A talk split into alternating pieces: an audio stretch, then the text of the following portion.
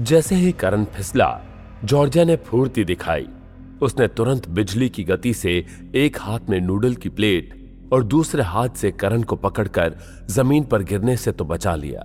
लेकिन साथ ही साथ उसने करण के सामने अपनी शक्तियों का प्रदर्शन कर उसके दिमाग में सवालों की झड़ी लगा दी। ऐसा करने के बाद जॉर्जिया को अपनी गलती का एहसास हो गया और फिर उसने खुद से कहा, अरे नहीं ये मैंने क्या कर दिया? माँ ने कहा था कि अगर इंसानों के बीच रहना है तो उन्हीं की तरह बनकर रहना होगा। लेकिन मेरे इस कारनामे ने ज़रूर करण के दिमाग में मेरी पहचान को लेकर सवाल खड़े कर दिए होंगे। और दोनों गिलासों से एक बूंद पानी ज़मीन पर छलका नहीं था। करण का पैर फिसलने के बाद जॉर्जिया ने नूडल्स और करण को तो बचा लिया था। लेकिन पानी के वो दोनों गिलास करण ने बड़ी फूर्ति से आसानी से संभाल लिए थे। जो कि अपने आप में किसी चमत्कार से कम नहीं था। क्योंकि एक आम इंसान के लिए ऐसा कर पाना नामुमकिन है। इसीलिए करण को देखकर जॉर्जिया ने फिर से मन ही मन कहा ये कैसे हो सकता है? एक आम इंसान के शरीर में इतनी फुर्ती कैसे आ सकती है? ज़रूर ये लड़का कोई मायावी है और ये मुझसे अपनी असलियत छिपा रहा है। वहीं करण भी फ़िलहाल जॉर्जिया को देखकर इसी तरह की उधेड़ बुन में उलझा हुआ था। क्योंकि जिस तरह से जॉर्जिया ने नूडल्स और करण दोनों को थामा था, वो वाकई में किसी आम लड़की के बस की बात नहीं थी। इसीलिए करण ने भी मन ही मन कहा, आखिर ये लड़की है कौन? और इसके शरीर में ये गजब की फूर्ति कहाँ से आई? दाल में कुछ तो काला ज़रूर है। ये लड़की वो तो बिल्कुल नहीं है जो ये दिखाने की कोशिश कर रही है। यहाँ करण और जॉर्जिया एक दूसरे को शक भरी नज़रों से देख रहे थे। और वहाँ हॉस्पिटल में गार्ड को मारने के बाद डायना नर्स को लेकर वहाँ से भागने की कोशिश कर रही थी। तभी डायना ने दूर कहीं कुछ ऐसा देखा कि उसके पैरों तले की ज़मीन सरक गई। दरअसल जॉर्जिया और डायना को ढूंढता हुआ किल्विश हॉस्पिटल के गेट पर आ पहुँचा था। किल्विश को देखते ही डायना उल्टे पैर वापस हॉस्पिटल के अंदर भाग गई और इससे पहले कि नर्स कुछ समझ पाती, डायना ने कहा हे सुन। क्या यहाँ से बाहर निकलने का कोई और रास्ता है? ये सुनकर नर्स ने अजीब तरीके से कहा लेकिन सामने वाले रास्ते में क्या खराबी है?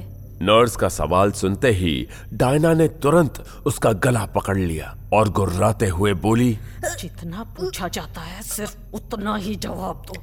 ज़्यादा अपना दिमाग लगाने की कोशिश मत करो। समझी देखिए अगर आप ये सोचकर परेशान हो रही हैं कि कि बाह, कि बाहर निकलते ही मैं शोर मचाने लगूँगी तो मैं कसम खाती हूँ कि मैं ऐसा कुछ नहीं करूँगी। वैसे भी यहाँ से बाहर निकलने के लिए सिर्फ़ एक ही रास्ता है। हॉस्पिटल के पीछे तो बड़ी सी दीवार है, जिसकी ऊंचाई लगभग दस फीट है। उसे पार कर पाना हमारे बस की बात नहीं है। नर्स की बात सुनते ही डायना के चेहरे पर कुटिल मुस्कान आ गई। दरअसल, नर्स को अब भी यही लग रहा था कि डायना एक इंसान है और शायद किसी बड़ी हथियारों के गैंग की मेंबर है। लेकिन उसे क्या पता था कि डायना एक वैम्पायर है और उसके लिए दस फीट तो क्या, सौ फीट ऊँची दीवार को फांदना भी नाली पार करने जैसा है। बहरहाल, नर्स की बात सुनकर डायना उसे लेकर तुरंत हॉस्पिटल के पीछे की तरफ़ भागी। दीवार के पास पहुँचने पर डायना ने बड़ी ही आसानी से नर्स को उठाया और सीधा एक लंबी छलांग मारकर दस फीट ऊँची दीवार को पार कर लिया। जब नर्स ने यह देखा तो वो तो अपने होश ही खो बैठी और लड़खड़ाकर ज़मीन पर गिर पड़ी। वहीं डायना और जॉर्जिया को ढूंढते हुए किल्विश हॉस्पिटल के अंदर तक पहुँच गया। हालाँकि उसे उन दोनों में से कोई भी वहाँ नहीं मिला। लेकिन उनके शरीर की महक, जो कि अब भी हॉस्पिटल में मौजूद थी, उससे किल्विश को पक्का यकीन हो गया कि डायना और जॉर्जिया दोनों यहाँ आई थीं। पर इससे पहले कि किल्विश अपने वैम्पायर सैनिकों से कुछ कह पाता, सारे वैम्पायर सैनिक हॉस्पिटल में मौजूद मरीजों के खून की खुशबू से पागल हो गए और मरीजों का खून पीकर मौत का तांडव मचाने लगे ये देखकर किल्विश भी अपना आपा खो बैठा और उसने ऊँची आवाज़ में चिल्लाते हुए कहा, बदजात सैनिकों, ये सब क्या कर रहे हो? हम यहाँ जॉर्ज और डायना को ढूँढने आए हैं।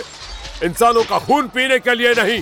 पहले ही गौथम सिटी में तुम लोगों ने जो कारनामे किए हैं, उनकी वजह से हमारे दुश्मन वैम्पायर हंटर्स को हमारे बारे में खबर मिल चुकी होगी। अब अगर तुम लोगों ने ये सब नहीं रोका तो जल्द ही उन्हें हमारे वैमान्य के बारे में सब कुछ पता चल जाएगा। लेकिन वैम्पायर सैनिक तो इंसानी खून की महक और उसका स्वाद मिलते ही पागल हो गए थे। इसीलिए इस वक्त उन्हें किल्विश की कोई बात समझ नहीं आई और उन्होंने लगातार लोगों को मारना जारी रखा। जब किल्विश ने यह देखा तो उसने खुद जाकर अपने सैनिकों को रोकने की कोशिश की। लेकिन सैनिकों के सिर पर तो खून सवार था। इसीलिए किल्विश की सारी कोशिशें नाकामयाब ही रही। और आखिरकार, थक कर किल्विश को वो करना पड़ा, जो वो कभी सपने में भी नहीं सोच सकता था। अपने वैमान्या और उसके लोगों को बचाने के लिए किल्विश के सामने अब केवल एक ही विकल्प बचा था, और वो था उसके सैनिकों की मौत। और मजबूरन किल्विश ने अपने सारे सैनिकों को मौत के घाट उतारना शुरू कर दिया।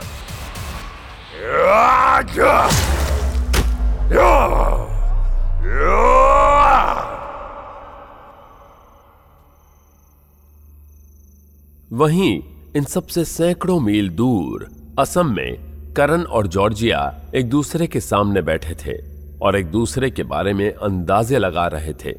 हालाँकि वो दोनों ही एक दूसरे की असलियत से वाकिफ नहीं थे, लेकिन उन्हें इतना तो पता ही था कि वो कोई आम इंसान नहीं है।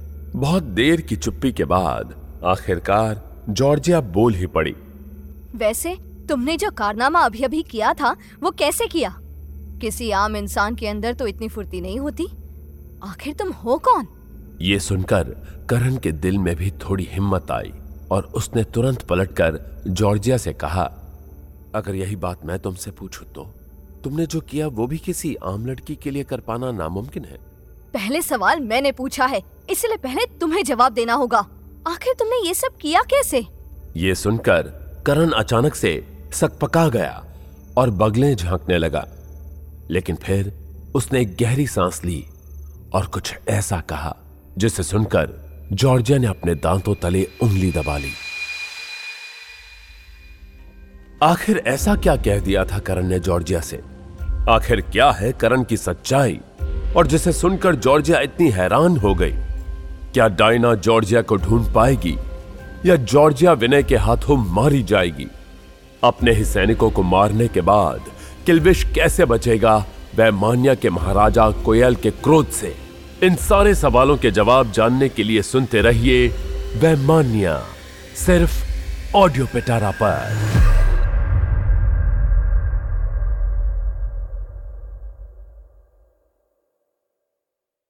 ऐसे ही इंटरेस्टिंग पॉडकास्ट और ऑडियो स्टोरीज के लिए सुनते रहिए ऑडियो पिटारा ऑडियो पिटारा सुनना ज़रूरी है।